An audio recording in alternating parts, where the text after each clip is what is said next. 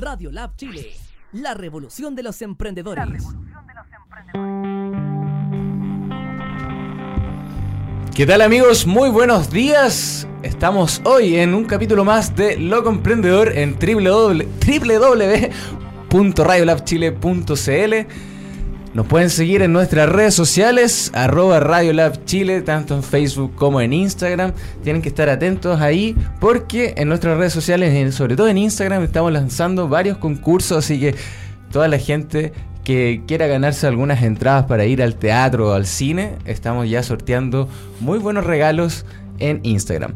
Eh, hoy estoy muy contento, bueno, porque es mi primer programa de la semana, Fernando. ¿Cómo estás? Tanto tiempo sin haberte visto. Fernando, muchas gracias por estar aquí hoy día acompañándome como siempre, eh, bien Power. Esperemos que Patricio se recupere pronto. Patricio, le vamos a dar un saludo a Patricio, nuestro otro radio control que está enfermito. Y hoy día vamos a tener un capítulo especial porque vamos a hablar sobre marketing digital y principalmente vamos a hablar sobre inbound marketing y todo lo que tiene que ver con analíticas porque tenemos aquí en el estudio, me están acompañando los socios fundadores de Rompecabeza Digital, Creatividad y Ciencia. Tenemos a Ariel Geria y a Yerko Halat. Muy buenos días, ¿cómo están amigos? Eh, por favor, saluden a la gente. ¿Qué tal a todos? Buenos días, Cristóbal. Muchas gracias por la invitación. No, gracias a ustedes por estar acá. Eh, mira, me gustaría que pudiésemos hablar un poquito cómo Ariel y, y cómo Yerko llegaron a, juntarse, pero antes conocer qué hacían antes. Que quiero saber qué es lo que hacían bueno, parto yo, Cristóbal. Vale. Eh, yo básicamente, básicamente trabajé 18 años en empresas del mundo financiero, el mundo de telecomunicaciones, siempre en áreas de, marketing, de desarrollo de negocios, pero también muy cerca del mundo de, la, de, lo, que se, de lo que se llama el business intelligence o la inteligencia de, de negocios, con muchos datos, con mucho, con mucho manejo de ese tipo. Ya. De ahí eh, estuve hace tres años y hace tres años decidimos, y ahí te voy a contar luego, vimos una oportunidad y partimos con esta agencia de marketing digital. Súper. Bueno, yo por mi lado soy ingeniero comercial de la Universidad de Chile. Salí, empecé a trabajar hace cerca de 14 años atrás. Mi primer trabajo, buscando por labor, un trabajando como todos, como cualquier chileno, llegué a Terra, terra.cl, este, este portal de internet que ya, ya desapareció, sin ser muy digital, eh, postulé, quedé y mi primer cargo fue Product Manager. Eh, ahí fue justamente donde conocí a Yerko, donde él era el, era el gerente del área al cual yo llegué, al área comercial. Estuve casi dos años y medio y ahí me fui apasionando con el tema del marketing digital. Me fui, fui conociendo, me tocó viajar a, Barcelona, este, al Mobile World Congress, este congreso mundial de móvil. Entonces fue mi, mi, primer acercamiento al marketing digital. Y después de Terra, estuve un año en una inmobiliaria eh, como subgerente marketing y venta. Y después los últimos 10 años, 12 años, volví al mundo, me fui de lleno al mundo de las agencias de marketing digital Primero fui gerente de una agencia llamada Fusiona, que es bien grande. Fui gerente general de otra agencia bien grande llamada Cardumen. Y hace tres años fundamos con Yerko Rompecabezas. Oye, también quisiera agregar algo. cuando Ariel estaba en agencia digital, yo me hice cargo de publicidad de un banco, pero me hice cargo de la publicidad tradicional. Y era justo el momento, te estoy hablando del año 2010, 2011, que, que lo de Internet estaba, estaba como sonando fuerte. Y, la, y recuerdo que nos, nos, llegó como casi el mandato de invertir cierto porcentaje de la publicidad en Internet. Pero el problema que teníamos en el 2010 es que a ese nivel de, de inversión no habían opciones. Entonces yo creo que eso fue como el embrión de visualizar la oportunidad, cosa que pasó cinco años o seis años después. ¿Eso, eso cuándo fue? Lo, de, lo que te acabo de contar del mandato de publicidad fue como 2010-2011. Eh, vi, vimos la oportunidad, yo conocí a Ariel que trabajaba en una agencia, en agencia digital, pero en ese momento los dos estábamos tranquilos en lo que estábamos haciendo, pero, pero siempre fue madurando esta, esta como visión y esta, esta, estas ganas de hacer algo. Y ahí fue que hace tres años, o yo creo un poquito más, nos juntamos con Ariel y le, y le dimos el, el vamos con este proyecto.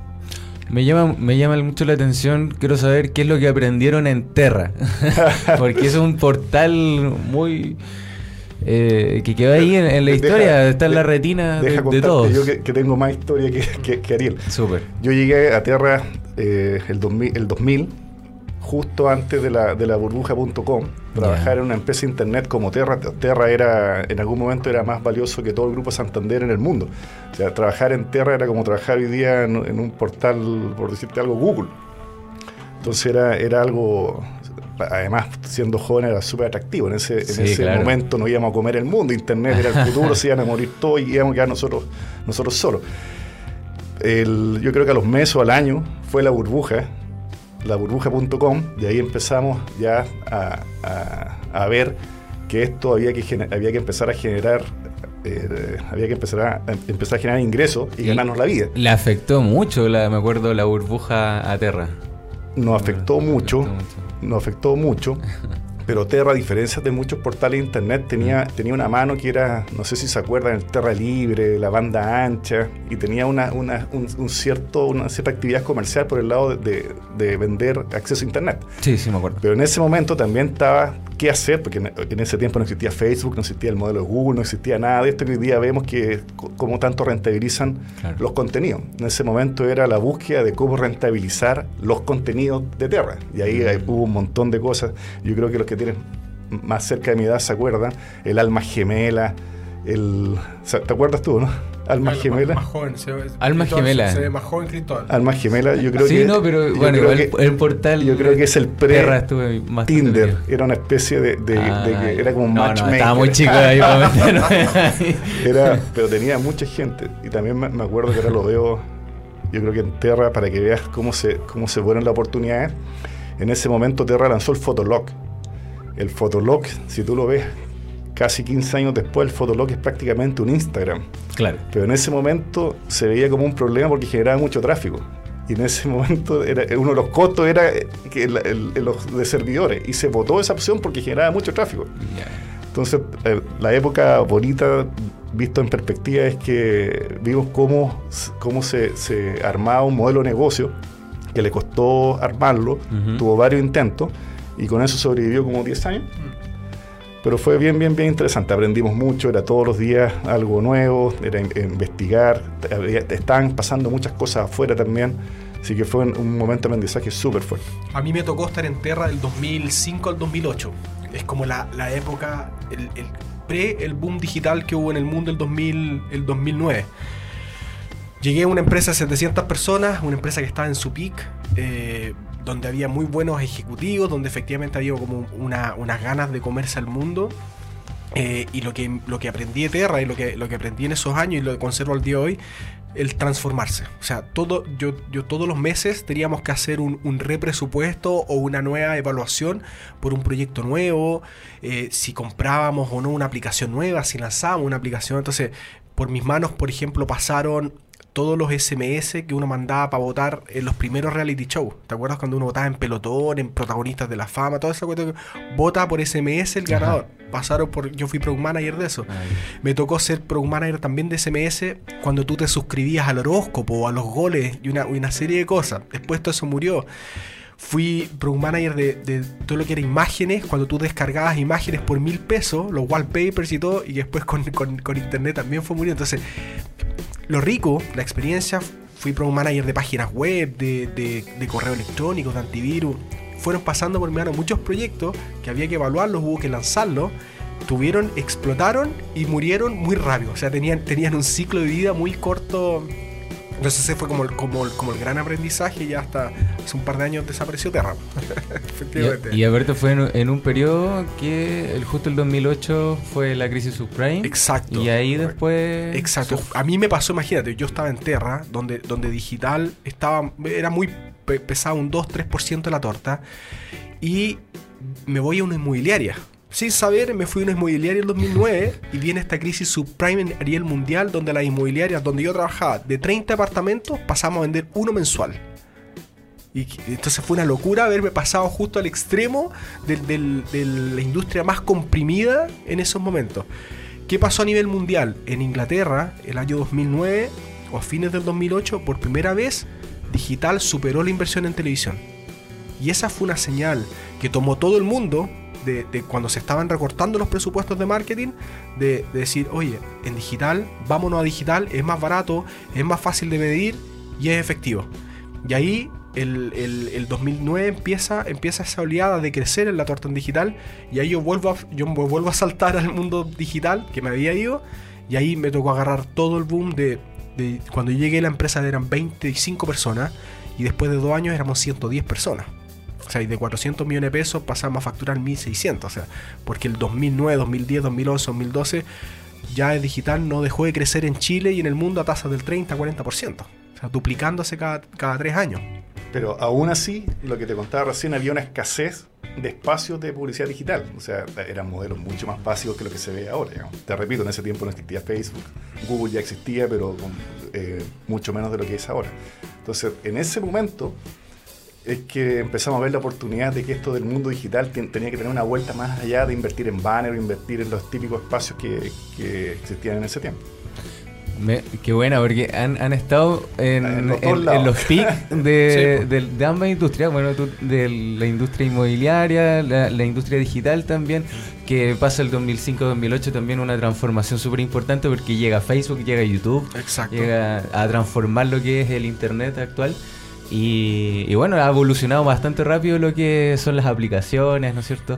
El, el Internet es mucho más rápido, cada día más va a ser más rápido ya pues cuando llega el 5G. No, y la internet móvil, o sea, acuérdate, o sea, el 2008 se decía que el móvil venía. Y, estaba el cuco que mobile viene, mobile viene, pero nadie, o sea, todavía, todavía navegar por, por, el celular era muy costoso, muy mm. caro. Imagínate hoy día, hoy día ya el mobile ya pasó, ya, ya una realidad que nadie, nadie discute. Entonces también fue, fue esa evolución al, al, celular, también fue nos tocó mobile, te, adelanto algunas cifras, te, adelanto algunas cifras respecto a mobile. O sea, nosotros vemos con nuestros clientes en la agencia que es fácil, independiente casi del sector, el 75 al 90% del tráfico es por el celular. O sea, hoy día la, la actividad está ahí.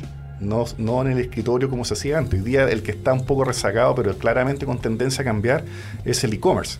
O sea, ya vamos a empezar a ver y ya lo estamos sintiendo, el e-commerce en los celulares end-to-end. O sea, ya no necesito ver en el celular, ir a la página web porque me siento más cómodo y comprar.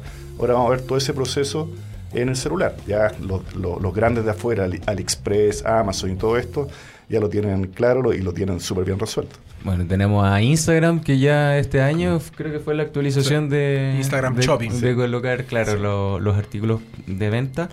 Y bueno, pasemos ahora entonces a hablar netamente de su agencia de marketing. Eh, me gustaría conocer por qué se llaman Rompecabezas Digital. Primero eso.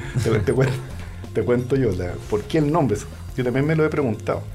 Entonces le he dado una explicación como posterior. Pero básicamente rompecabezas es porque tiene dos, como dos acercamientos. Uno, el rompecabezas es porque el mundo digital en realidad es una unión de piezas en que el valor no son la explotación de cada una de las piezas, sino que es la unión de estas piezas. Tú cómo tienes una estrategia que puedes ir tocando distintos elementos, distintas, distintas tácticas y vas armando una, una estrategia que se van compartiendo ciertos aprendizajes incluso entre las piezas. Esa es como la parte más interna del, nacimiento del nombre. Y la, y, la más eh, eh, artística, artística es que tiene dos. Nosotros te dijimos que somos rompecabezas digital, creatividad y ciencia. Entonces tratamos de eh, separar, así un poco para contar el cuento de rompe, que tiene una connotación mucho más de creatividad, y cabeza, que tiene una connotación mucho más como de, de, datos o de ciencia o de pensar. Perfecto. Y rompecabezas, no es rompecabezas. claro, rompecabezas. Ahora también yo le sumo una tercer, un tercer componente. Nosotros cuando, cuando decidimos emprender con Yerko, yo tenía 35 años, él tenía 39, ya no éramos tan chicos, teníamos familia atrás, teníamos colegios, teníamos crédito hipotecario, teníamos todo. Entonces, en el fondo la, posibilidad de, que no nos fuera bien no era, no era viable, nos tenía que ir bien. Y yo el nombre desde un inicio me imaginé esto como, como un grupo de empresas.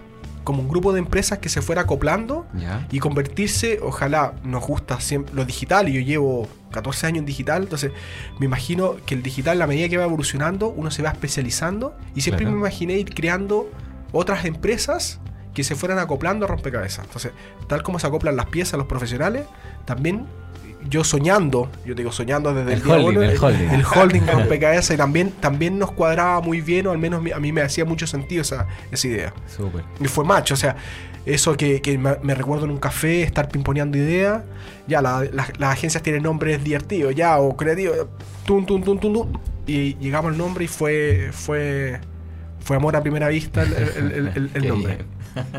Súper. Oye, acá eh, es bastante interesante la parte de su historia en donde, bueno, decían juntar, juntarse y es muy bueno lo que dijiste, o sea, nos tenía que ir bien, no era opción Es de que, es que yo, que les yo te lo resumo, mal. yo te lo resumo de otra forma. Aquí Ujú. no estábamos con esta idea de, de la, de la aventura, del emprendimiento, a ver cómo nos va. Aquí lo que conversamos todos los días es qué hacemos para ganarnos, ganarnos el sueldo este mes. O sea, era así de. Yo no te voy a decir de violento, pero era, es- esa era nuestra visión. O sea, esto, esta, este emprendimiento más que, más que nada era una empresa donde nosotros íbamos a trabajar y ganarnos nuestro sueldo. Claro. Aparte también me, me tocó a mí que yo desde, desde donde estaba trabajando estaba muy contento. Entonces estaba contento, estaba, estaba muy regalón. En, en justo, justo el lugar de donde salí. Y en el fondo también eh, estaba eso, oye, si yo me voy es porque es algo mejor y algo que nos tiene que ir bien y algo que, que- que nosotros vamos a transformar y poner nuestras propias reglas. Ah, te saliste de un empleo. Me salió un empleo súper bueno. Si yo era gerente general de una agencia súper reconocida, eh, eh, salía en prensa Mira. 10 veces al mes, eh, tenía muy buena relación con mis compañeros, muy buena relación con mi jefe. No, fue, fue, fue una difícil decisión. O sea, fue una, fue una difícil decisión, pero ayer como hizo una pregunta que me cambió la vida. Porque en el fondo la idea viene de él. Nos juntamos a tomar un café y él me dice, yo dije, pucha, ayer estoy contento, estoy tranquilo en mi trabajo. Pero él me dice, ¿tú te ves cinco años más sentado ahí y haciendo lo mismo? Desde esa posición y con, y con tu ámbito de acción. Y yo me fui a la casa pensando en eso y dije, no, pues en cinco años no me veo teniendo que reportarle a alguien, no me veo teniendo que tomar las decisiones consultándole a alguien, sino que dije, yo, yo sí ya estoy preparado para tener lo mío propio. Im- Importante ahí el poder de persuasión, el poder de persuasión de Yerko. Una pregunta simple, ¿no? Oye, y, a mí, ¿de dónde me nació? Yo trabajé prácticamente 18 años, te podría decir que en buenos puestos, tenía un, un buen estándar de vida, pero yo te diría que como a los 30 años, 31, 30 y poco, tenía como la idea de, de intentar, ¿ah? intentar, y a los 40 yo quería tener algo propio, intentar algo propio, y mi visión era, oye, yo quiero tener algo en que pueda darle, y esto no es que sea, eh, no, es, no era que sea el objetivo final esto, pero, pero era una idea de tamaño de empresa. Yo quería tener una empresa que tuviera 10 personas. O sea, a los 40 años, ¿y de qué? Y esto yo creo que le pasa a mucha gente, no tengo idea. Pero al, al no tener idea, yo viví muy rápido entre los 31 y los 38, por decirte así, por el trabajo que tenía, pero lo que te abre con esto, y es lo que te conté al principio, es que te abre una capacidad o te abre un tercer ojo para ver oportunidades. Por eso yo, te digo, 10 años atrás, 2010, cuando te, te conté lo de que cuando eres, estaba a cargo de publicidad de un banco, veía este problema, o sea, el switch que funcionó ahí era que quería hacer algo a los 40 y estaba detectando oportunidades, o, estaba, o era sensible la oportunidad. Entonces justo se dio este espacio, hace tres años atrás, o sea, la, la conversación con Ariel, el café, no fue porque me lo encontré, digamos, fue porque lo tenía lo tenía puesto Planeado, lo más que plane- planeado suena como maquiavélico pero sí tenía sí tenía una, La- una idea ganas, sí, sí. pero una agencia digital no como las que yo tuve Ya. en el año 2000, 2010 2011 sino que una agencia digital distinta y ahí podemos hablar de diferencial y todo lo que hay eh, de, de valor diferencial y lo que sea pero la verdad es que queríamos hacer una agencia diferencial por definición, eso es de, es- es de- es de clase, digamos, pero que, que respondiera a nuestra historia. Y nuestra historia justamente era mi parte que había trabajado, que tenía un background en, en esto de los datos y business intelligence, y Ariel que sabía manejar la fábrica. Yo no, yo no sabía manejar fábrica de agencia digital, pero sí sabía o podía interpretar lo que querían los clientes. Más o menos yo, yo me pensaba en, en mi espejo de hoy día, de un banco de, o, o de una empresa grande o un prestador grande de servicios, y más o menos me ponía en sus zapatos para entender qué querían y cuál era su, su, su dolor. Entonces yo creo que juntamos esas dos cosas. Al principio, al principio cuando partimos aquí fuimos bien poco selectivos, pero lo- fuimos siendo selectivos nuestra oferta de valor en la medida que íbamos armando la empresa. Perfecto. Oye, ¿y eh, en cuánto les tomó eh, empezar a, a conseguir el, el sueldo que cada uno tenía antes? recién, o sea, eh, eh, es un proceso, ya llevan tres años, sabemos que el primer año es difícil. ¿Sabes cuál es la diferencia de emprender a los 30 y hartos que a los 20 y pocos? No, a ver. Es la paciencia. el, el, emprendimiento, cuando parte de empresa, es clave la paciencia. Entonces, cuando ya tienes ciertos años, o para no ponerme dramático, sobre 35 años, ya tienes, aparte de un estándar de vida que tienes que gastar, pues ya también tienes, tienes un, formado algún patrimonio mínimo, ya tienes tu casa o ya tienes algo, ya tienes un poco de ahorro. Entonces, la, en este tipo de empresas hay que ser pero súper, súper enfocado en los flujos de caja, en querer pagarse el sueldo, pero lo que hicimos nosotros fuimos lo que se llama el emprendimiento que está bien de moda, se llama el bootstrapping. Que el bootstrapping de la empresa es, básicamente es como casi intuición, es postergar lo que más se puedan los gastos, postergar lo que más se puedan los gastos futuros. O sea, mucho cuidado. Nosotros la oficina que teníamos al principio, súper bien ubicada, pero, pero de pocos metros cuadrados, y nosotros queríamos estar bien ubicados y ahí sacrificamos y, negociamos contratos cortos de arriendo. Cuando nos cambiamos, cambiamos justo a la oficina siguiente que podíamos pagar con contratos cortos. Y eso ha sido que en, tres años no hemos cambiado cuatro veces de oficina.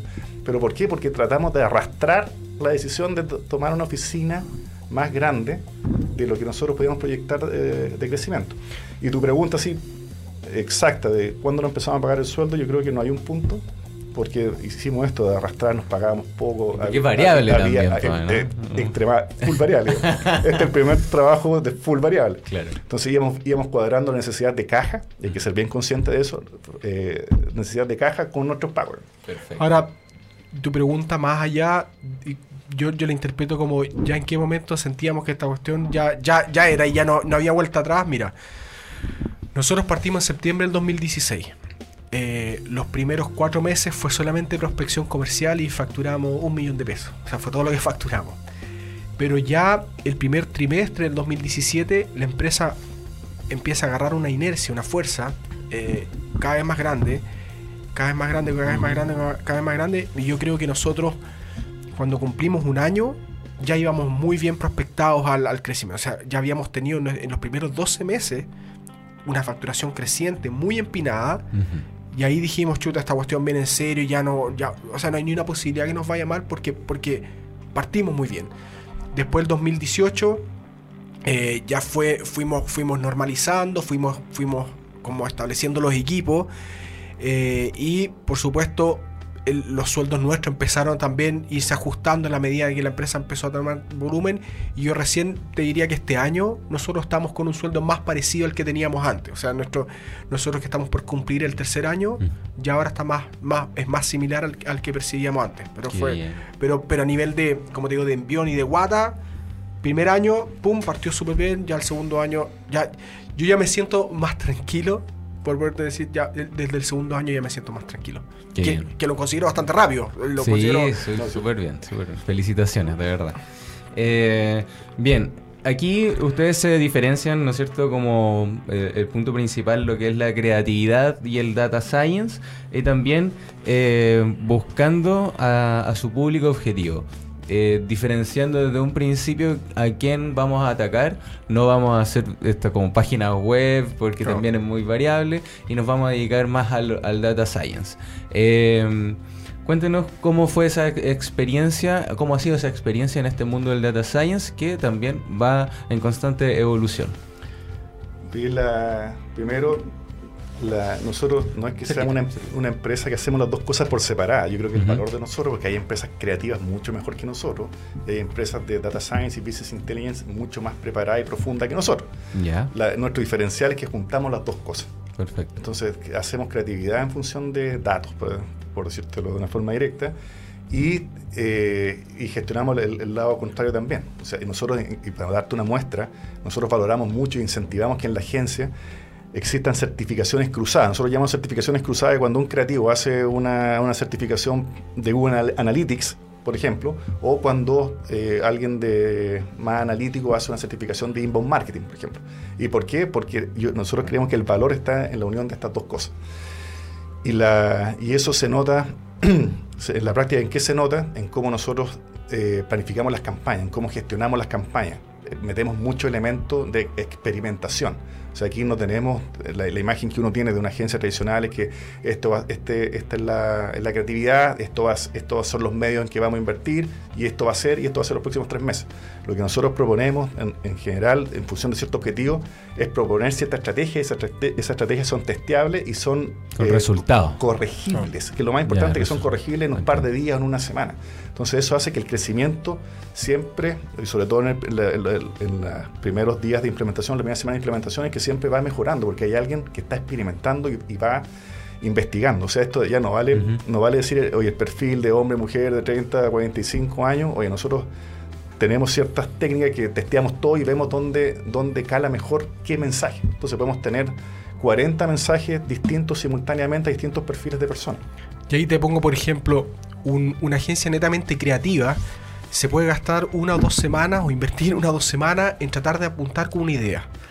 Pero se la juega al 100% de la idea. La idea, están dos semanas pensando la idea, la conceptualizan, se lanza una campaña detrás de una gran idea y te das cuenta después si la idea era buena o era mala, o si la idea la tomó o no la tomó el público. Entonces, nosotros estamos en contra de eso. Nosotros, el, proceso creativo va de la mano con el proceso de, este, de testeo y análisis entonces nosotros vamos testeando desde el inicio pequeñas piezas rojas, azules, amarillas, de, diferentes mensajes. porque hay un dicho que dice no hay idea mala, sino como mala estrategia. Nosotros, nosotros, la, explicamos, la explicamos de otra forma. ¿Mm? Es que la, discutimos poco, pero medimos mucho. Entonces, típico esto de agencia y, em, y empresa cliente. Oye, es que no me gusta esta foto, que el niñito, que no sé qué, qué sé yo. Entonces nosotros, oye, probemos lo que decís tú, probemos lo que decís tú y, y estas otras 10 y midamos. No te voy a discutir si es que la foto del niñito es así o tiene que ser así. Midamos cuál da más resultado al objetivo que tú me fijas. Ese en el fondo lo bajamos así para entender. Perfecto. ¿Podemos hablar eh, como en concreto qué es lo que hacen o ayudan en lo que es el inbound marketing?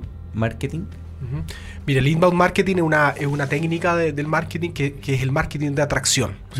Cómo tú atraes clientes, cómo tú atraes audiencias eh, sin, sin ser invasivo lo contrario al inbound marketing es cuando tú le mandas un SMS a una persona para que compre cierto producto. Y tú, le, tú le interrumpes, esa persona puede estar durmiendo, le llega el SMS, es totalmente molesto. El inbound marketing es silencioso y en la medida que la persona está buscando algo, busca pasaje, o busca un seguro de vida, o busca una propiedad donde vivir, lo pone en el buscador y automáticamente cae en una página. Eh, eh, y en esa página que cae no le muestra una promoción, una oferta de una, sino que demuestra, mira, las mejores zonas para vivir en Santiago son estas. Las famosas landing page. Son landing page, pero con mucho contenido. Con mucho contenido que te va orientando. ¿Por qué contratar un seguro de vida a los 35 años? Para... Y al final, estas landing page tienen un call to action claro de contratar el producto. ¿Te fijas? pero, pero tú primero seduces, atraes a una audiencia la, vas, la vas identificando con el paso del tiempo y una vez que tú la identificas, le puedes dar el mensaje adecuado y la, y la convierte. Entonces, esa, esa es lo, que está detrás del inbound marketing y nosotros con varios clientes, junto con, con, tener su sitio web y sus campañas, le generamos harto contenido, mucho contenido, porque también tenemos que estar pensando en la persona que tiene un ciclo de vida más largo. Hay gente que quiere contratar el seguro hoy día y va y va a comprar online y pone un seguro y lo contrata. Pero hay gente que no, pues hay gente que tiene un proceso más largo y que quiere informarse, quiere leer, quiere ver reviews. Y el inbound marketing justamente te nutre todo ese, todo, ese camino. Aquí estamos hablando de lo que sería el CRO también, ¿o no? Eh, conversión rate. Sí, que justo te, iba a tocar ese tema. el inbound marketing, el centro no es la conversión final, que es comprar un pasaje en el caso del viaje.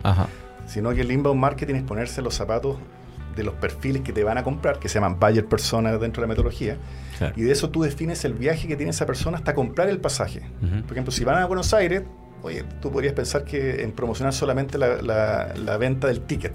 Pero en realidad, cuando piensa ir a Buenos Aires, lo que está haciendo es, oye, primero va a buscar cómo está el clima, qué hacer en Buenos Aires, qué obras están dando, cuál es la mejor época, los feriados, qué cosas, 10 diez cosas tengo que visitar, dónde tengo que comprar los tickets, dónde me quedo, en qué sector, eh, etcétera. Y ve, y tú lo puedes ver como una, como una sucesión de pasos antes de comprar el ticket.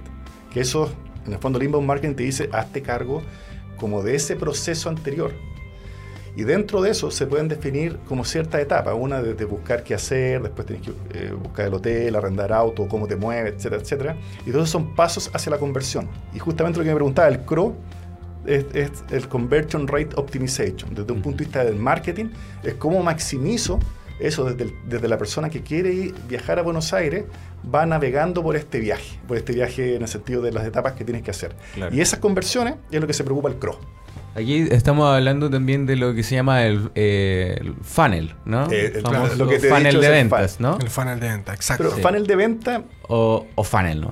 El embudo, el, embudo digital. La venta es el objetivo final, digamos. Claro. Pero tú puedes querer hacer, no necesariamente vender. Ajá.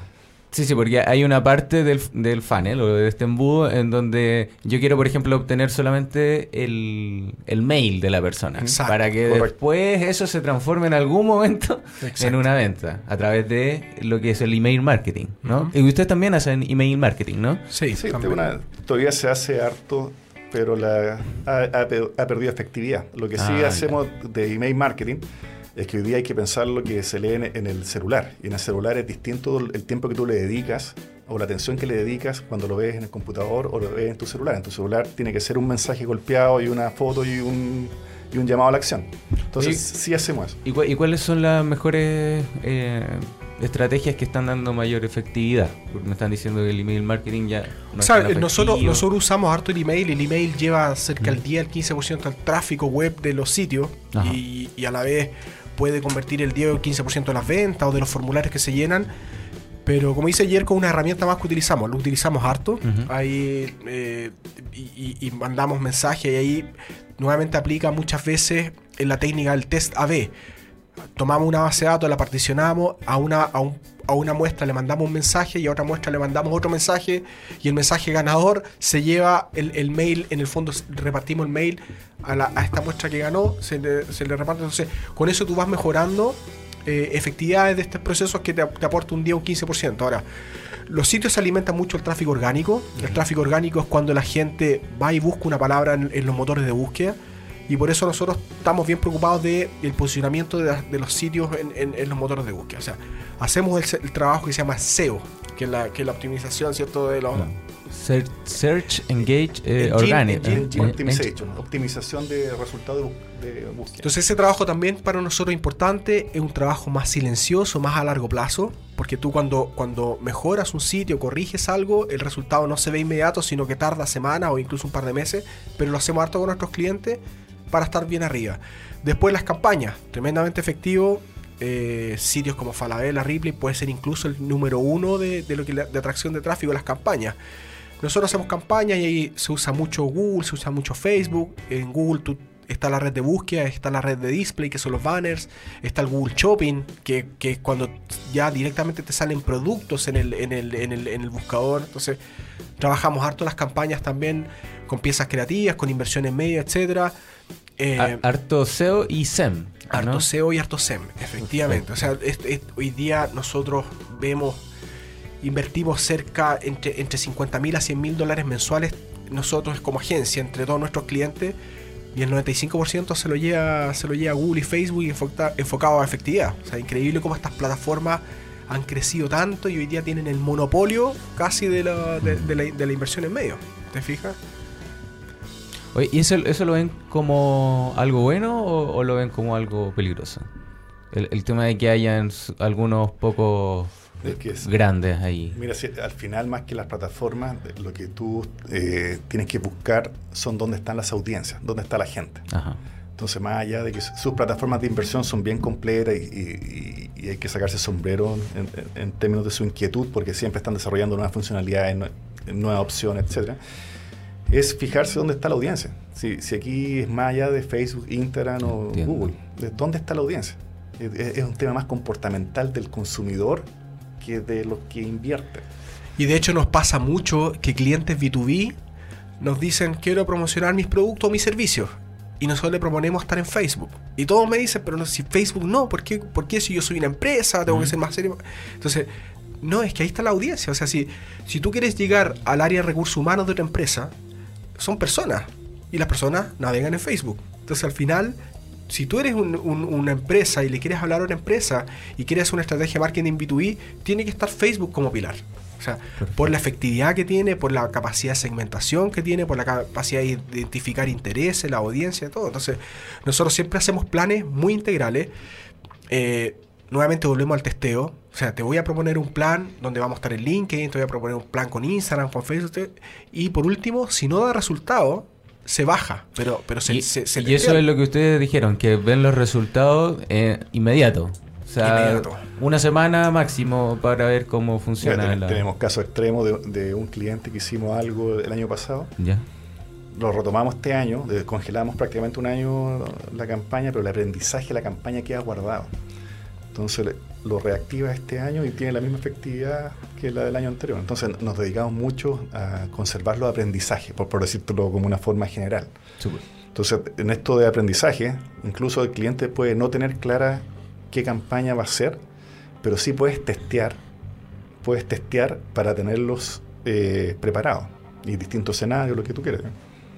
Eso, de eso se trata, si al final ya no son, desde un punto de vista de publicidad, ya no son redes sociales, eso ya es un detalle, son medios de comunicación. Claro. Con, sí, todo, lo, de, con, todo, lo que tiene, con, con, todo lo que conlleva eso. Sí, de todas maneras, de todas maneras. Oye, oye Fernando, a ver si compartimos a, al público, le contamos que después de esto vamos a ir a Fashion Online, ¿cómo es? de la Cámara de Comercio. Fashion, Fashion Online, exactamente, en Centro Parque, el día de hoy. Sí. En este momento debe estar ya efectuándose. Sí, sí, empezó a las 8 de la mañana y termina eh, a las 2, 2, 3 de la tarde creo, hasta las 2 de la tarde. Eh, bueno, ahí vamos a estar, estamos acreditados. Así que ya tenemos parte del equipo de Radio Lab Chile en Fashion Online de la Cámara de Comercio de Santiago. Así que esperamos que... Bueno, ahí vamos a tener una nota. Eso es lo que, que va a ocurrir ahí. vamos a entrevistar a gente bien importante del rubro del e-commerce. Así que es parte también de lo es que... parte también de, de, de donde nosotros estamos. Eh, oye, aquí sale que ustedes eh, manejan un software que se llama eh, Social Studio. Social Studio. Cuéntame un poquito de, de, qué se trata ese software para entender. Mira, este software eh, es un software de la empresa Salesforce. Uh -huh. un, un, software world class muy, que tiene una licencia mensual bastante, bastante alta. Yeah. Que te permite hacer este software, monitorear todas las conversaciones que ocurren en Twitter o en redes sociales abiertas y también en algunos, en algunos sitios web como blogs, por ejemplo. Entonces nosotros constantemente este servicio lo tenemos con Banco Estado. Imagínate Banco Estado, un banco donde tiene 10 millones de clientes, donde todas las semanas o todos los días algo ocurre. Con 10 millones de clientes eh, puede haber un inconveniente, puede haber algún, algún comentario o puede salir algún político diciendo algo. Entonces todo el monitoreo que hay detrás de las redes sociales se hace con, ese, con este software. Perfecto. Pero también nosotros eh, lo utilizamos, por ejemplo, para medir eh, temas de alto la, impacto. Las keywords, ¿no? Claro, tú, tú, tú, tú, mides palabras, tú mides palabras clave, pero por ejemplo medimos lo que pasó en el, en el eclipse el, hace dos días atrás. Entonces, con este software monitoreamos que 50.000 personas uh -huh. nombraron la palabra eclipse durante la semana previa al eclipse o el día del eclipse y 20.000 personas estuvieron hablando del eclipse el día que ocurrió el evento. Perfecto. Entonces, este software es tremendamente potente porque lo, lo, usamos para medir, para monitorear lo que sea, lo que se te ocurra. Uh -huh. Y más encima, te permite hacer un análisis de sentimentalización. Porque una cosa es que hablen de ti como marca, pero una cosa también saber es si hablan malo o hablan bien de ti. Entonces, te, este software te permite, te permite rastrear eso. ¿Cuánta gente está hablando de ti? ¿Qué influenciadores están hablando de ti? ¿Cuánto, cuánto es el alcance real de esta conversación? Porque una cosa también son las 50.000 personas que te leen, pero están las otras 500.000 que leen lo que estas 50.000 escriben. Y más encima, si hablan bien o hablan mal de ti. Entonces, todo eso te permite monitorear este software. Y nosotros constantemente, para los partidos de Chile, para el lanzamiento de Game of Thrones, tan, constantemente estamos haciendo esas, estas escuchas sociales uh -huh. para ver qué están, qué están diciendo en el fondo los usuarios. Y así mismo lo vamos a hacer con cualquier marca o con cual, bajo cualquier tópico. Oye, eso ayuda mucho para, para crear buenas estrategias de ayuda mucho porque te permite te como permite para conocer la tendencia no exacto y es como una investigación de mercado en tiempo real. En tiempo real o sea claro. no necesitas no necesitas llegar a la oficina y tabular los, los mensajes Ajá. sino que este software en minuto a minuto en tiempo real te va arrojando por ejemplo nube de tags. Y esa nube de tags te muestra el centro la palabra más hablada y alrededor todas las palabras relacionadas con esta palabra clave. Perfecto. Entonces eclipse eclipse solar eh, La Serena, Coquimbo, eh, Robert Downey Jr., Rihanna, porque muchas de las cosas que se hablaron en torno al eclipse, uno de los pics fue empezar, la gente cuando empezó a hablar los artistas que venían. Ya. ¿Te fijas? Entonces, tú como marca quieres hablar del, por ejemplo, te quieres colgar del eclipse y, y, de repente se, se, se, levanta, esta, mira, cuelguémonos mejor de, de los artistas que vienen al eclipse. Y aquí la gente está hablando mucho y en tono positivo. Entonces, por eso te sirve en tiempo real, vas viendo qué hablan y puedes ir moviendo tu estrategia en base a eso, a esa conversación. Les ha traído buenos resultados entonces Social Studio. Súper buenos resultados. Y lo, tenemos hace un tiempo y estamos. Y, el equipo también está creciendo en temas de analistas para cada día analizar más cosas en paralelo. Al final, eso igual es lo que buscan ahora las empresas, ¿no? Eh, más o menos entender los datos para poder eh, porque el, tema con el marketing digital, la publicidad, es que mucha gente a veces tiene miedo de gastar porque es como una. botar la plata. Una, ¿No es cierto? Eh, se siente así. Pero cuando uno sabe ah, estratégicamente cómo hacerlo, eh, no, es una inversión. No, no es botar la plata. Pero mira, se habla que, que los datos son el petróleo de este siglo. esa es como una frase que está surgiendo mucho, que los datos, los datos, los datos, el petróleo. ¿Cuál es otro diferencial nuestro? La forma en que yo te presento los datos. O sea, eh, eh, los datos, datos hay por todos lados. Pero presentarte los datos en un dashboard ordenado, en una sola hoja, donde tú tengas tus 4, 5, 6 u 8 indicadores clave, eso te hace la diferencia. En fondo, esta herramienta por sí sola levanta mucho datos, pero también es necesario los analistas que ordenan esa información y en una sola hoja son capaces de entregarte la información. siguiendo con la, analogía del petróleo, efectivamente los datos son el petróleo, pero con el petróleo no haces nada, porque tienes que, tienes que hacer los motores que andan en el petróleo, después de un motor tienes que hacer un auto, después de un auto tienes que hacer un auto que sea deportivo y que sea querible o comprarle por la gente. Entonces efectivamente el marketing digital genera un exceso de petróleo, pero ese, ese exceso de petróleo puede paralizar puede paralizar a la, gente. nosotros, ¿cuál ha sido, a mi juicio, el, el, mérito que hemos tenido en la agencia con esta como concepción de creatividad y ciencia? Es que no solo nos paramos como en los datos, en, analizar los datos y, entregar eh, conclusiones descriptivas, sino que tratamos con esos datos de hacer eh, inferencia o prescriptiva en que podamos decir, mira, pasó este fenómeno, este, la correlación es con esto, esto, esto, mira, el próximo, no, no lo hemos probado, pero lo más probable es que pase esto si proyectas estos datos. Entonces, eso te permite actualizar tus campañas, actualizar la audiencia, cómo gestionar la audiencia, etcétera. Entonces, es muy válida, y, yo lo he escuchado desde, hace años, hoy que los datos es la, o la, estamos en la era de la información, pero eso es solamente el comienzo. Yo lo otra vez hacía la analogía de, la, de los datos son la energía eléctrica. Pero ¿a quién le importa la energía eléctrica? Lo que importa es que tengas un refrigerador para, para, para mantener tu, comida, o los autos eléctricos, o lo que sea. Entonces hoy día, por ejemplo, la inteligencia artificial apunta a eso, apunta a decir cómo yo meto los datos, ya no solamente para analizarlo y mostrarte que le fue bien o mal, sino ya cómo meto los datos en, en los productos para que solo tome una decisión con esa información. Y en ese juego es el que tratamos de, estar en la agencia. No, no solamente mostrar las planillas con el promedio ni el total, digamos. Eso es muy descriptivo.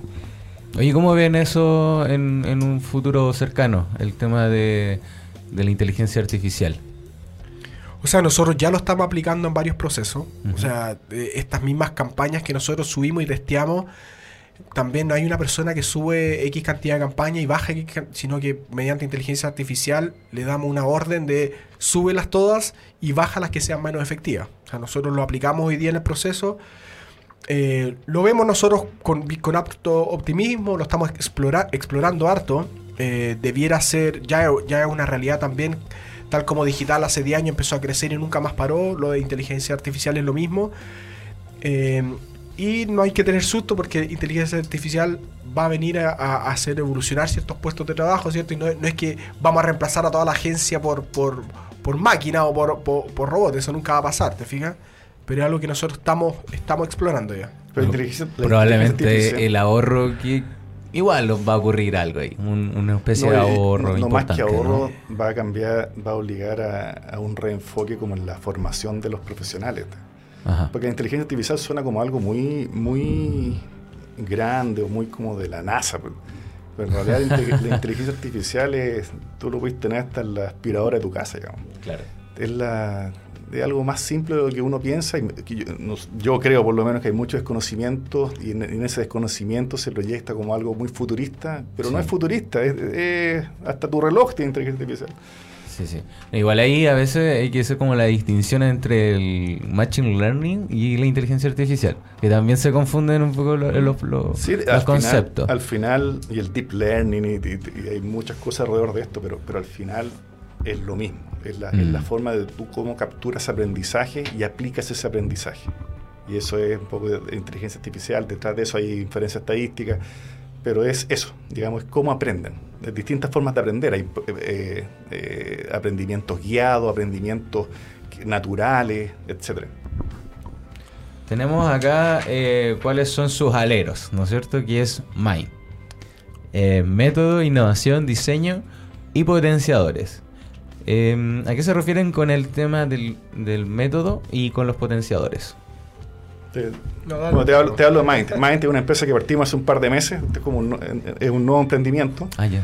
Muy conectado a rompecabezas. Es, una, es, otra, es otra empresa. Un spin-off. es un Claro, spin-off, exacto. pero más eh, precisamente mucho eh, dedicado a lo que nosotros llamamos el diseño de servicios. Y creo que el diseño de servicios es cómo tú concibes desde una perspectiva del cliente el, el mejor servir tu producto como empresa. Entonces, a mí, yo hago clases de transformación digital en la, en la universidad. Ajá. Y siempre parto la clase preguntando qué es transformación digital. Y todos me dicen transformación digital es la, no sé, pues, internet, eh, inteligencia artificial, y eso. Y esos son los habilitadores. en. La, la- la transformación digital no es la tecnología, no es lo digital incluso. La transformación digital tiene, tiene un acento más puesto en la transformación. ¿Y de dónde nace la transformación? Nace del comportamiento de las personas. O sea, si tú, si tú has visto una o ves de- de- con una perspectiva de 10 años, tú ves que los comportamientos han, han cambiado, de, de cómo se compra un ticket para ir al cine, de cómo, comp- de cómo compras, de los supermercados, etcétera. La transformación digital, en el fondo, es traer lo que hacen las personas Ujú. como consumidor, como empleado y en, otro- en otras funciones, pero es, es traer esos procesos a, la empresa y eso significa muchas veces transformar la empresa. ¿Y qué es lo que es transformar la empresa? Es adaptar sus ofertas, sus productos, sus servicios a eso. Yo no sé si ha ido a Integramédica o este- hoy día el proceso, el concepto digital es total. Tú puedes reservar internet, te vas a un tótem te vas a un tótem de, de- de la misma consulta, puedes sacar el bono ahí, está conectado con lo que tú hiciste en internet. Eso es para la gente es natural, pero detrás de eso hay que pensarlo y cómo se incorpora. Entonces, Mind es para eso. Y Mind te habla de, met- de metodología. Obviamente, esta no es una cuestión de un gurú, de un consultor que opina, sino que hay metodologías de, levantar insight de la gente, de testear, de validar tu, hipótesis sobre ciertos comportamientos. Lo de innovación, totalmente, porque in- innovar está de alguna forma cambiando tu modelo de negocio. Y eh, diseño, al final esto hay que hacerlo a escala humana. pues, o sea, la propuesta que tú tienes que hacer tiene que hacer sentido a la gente. Y eso es mucho de diseño. ¿Y por qué, por decidimos eh, formar Mind? Rompecabezas ya son 65 personas. Ya ¿En tenemos, serio? en- en- wow. tenemos, Mucha 30, gente. tenemos 30 clientes. Banco. Estados, Coach, Santander, un montón de marcas. ¿Puedes mostrar ahí, Fernando, en el Un- sitio tenemos- web, tenemos- en la parte de clientes? BUP, Integramédica, Vitamina, Cars Junior. o sea, tenemos, tenemos muchos clientes. Entonces, ya Rompecabezas tiene un posicionamiento, tiene un equipo de trabajo, eh, tiene, tiene cierto reconocimiento en, la- en la industria y nuestros clientes con, con- con- con cosas que hacemos. Entonces, decidimos crear una empresa nueva que corra sola, que pueda tener su ADN propio, que tenga su, que tenga su, en el fondo su, su inercia, y por eso decidimos separar a, a Mind, este spin-off de, de Rompecabezas. Y nosotros hoy día comparten la misma oficina, pero muy pronto van a estar en oficinas diferentes. De hecho, yo que soy gerente general de Rompecabezas, eh, en Mind es Yerko el que pasa a ser gerente general. Súper. Cosa que en el fondo tenga, tenga, son los mismos papás, pero al final va, va a tener eh, ne- necesariamente otra crianza, ¿te fijas? Claro. Porque Mind va a ser- queremos que sea una consultora, rompecabezas sigue estando igual, tiene, como te digo, tiene un terreno ganado, Más, más ligado al tema también de la, de la educación, o sea, como saber eh, eh, educar a la gente qué es lo que es transformación digital. Eso es también como uno, A nosotros, mira, pilares, justo, justo con, con, las empresas que tenemos nos encanta hacer clases. O sea, los dos los dos los dos hacemos clases. Estamos haciendo, estamos haciendo clases, así como Jerko hace clases de transformación digital, hace modelos de modelos de, hace modelos de precio, yo hago clases de redes sociales, de, de marketing digital, o sea, nos encanta y ahí un poco, un poco como es tomar la educación y empezar también a ir educando a, a, los futuros profesionales, a, las futuras generaciones, de qué es lo que es digital, eh, cómo las redes sociales te ayudan para vender, cómo las redes sociales impactan también en, en tu marca, etcétera, etcétera. Oye, está, está, muy bueno el programa. Esto va a poder hacer, seguir una hora más conversando con ustedes porque tienen muchos conocimientos. Y eso es muy, muy bueno para todos los emprendedores que nos están escuchando. Y bueno, ya estamos llegando al final. Entonces me gustaría que eh, dieran algún consejo, algún de motivación para los emprendedores eh, para ir cerrando. O sea, yo parto diciendo lo que, lo, como te comenté, al menos nuestra historia fue el, el, el cuando decidimos emprender sabíamos que no podíamos equivocarnos y, y le pusimos, o al menos le pusimos, y en el fondo en eso también admiro mucho a Yerko, mucho, mucha pasión desde de, inicio a fin. Se trabaja el doble de lo que trabajaba antes, eh, eh, así efectivo, pero la retribución también es, mucho más grande. Entonces, ponerle el corazón, estar decidido que esto no puede fallar, estar convencido. Nosotros no, no, nos, no nos hemos gastado a salir a buscar fondos de inversión que nos metan plata. No, no, no es. siempre estuvimos enfocados en que, en que nuestro negocio tenía que sobrevivir por sí solo. Con clientes. Con clientes, te fijas. Entonces, no hemos perdido el tiempo que mm. quizás otros emprendedores pierden un 30 o 40% de su tiempo levantando fondos. Nosotros decidimos que esto tenía que funcionar, partimos de cero, golpeando puertas. Y en el fondo, como te dije yo, al año ya venía con muy buena inercia, al segundo año ya, ya era una realidad. Entonces, ese es mi consejo, como jugársela que, no puede fallar y ponerle todo, todo lo que haya que ponerle para que resulte. muchas gracias, Ariel. Yo voy a ser bien concreto, ¿eh? súper, súper concreto y, me pasa, y me pasa con la gente que, que hablo que está emprendiendo. Aquí lo clave es enamorarse del problema y no enamorarse de la idea fija de la solución que uno puede tener o que le es fácil hacerlo. Y, la, y, y, la, enamorarse del problema tiene otra connotación. Y, y, enamorarse del problema significa identificar el problema. Y aquí voy a dar una recomendación bien concreta, bien concreta, que yo creo que muchos emprendedores lo conocen, pero muchos no lo conocen. Yo casi lo obligaría a leer un libro que se llama Lean Startup, que no sé si lo has mencionado alguna vez, que es de Eric Ries. Se los recomiendo totalmente. Muy, muy buen libro. Y lo que hay detrás de ese libro es el problema. El problema y valida que si la solución que tú tienes está bien. Claro. Y además te da herramientas para, decir, si esa solución está mal, mátala. Si está, eh, si algunas salió mal, pero algunas cosas son rescatables, pivotea. Pero lo más importante es que si la idea funciona bajo ciertos criterios, escálala y rápido. Y eso es... Súper, muchas gracias. Oye, eh, Ariel, Yerko, eh, muy bueno los los tips al final, el consejo a los emprendedores. Y bueno, con eso vamos cerrando entonces chicos, muchas gracias por, por ver acá Loco Emprendedor en radiolabchile.cl. Síguenos en nuestras redes sociales, arroba radiolabchile, tanto en Facebook como en Instagram. Y quédate en la sintonía porque se vienen más programas en Radiolab. Chao, chao. Chao, chao muchas gracias. Chao. Somos lo que tu emprendimiento necesita. Un shot de motivación en Radio Lab Chile la radio de los emprendedores.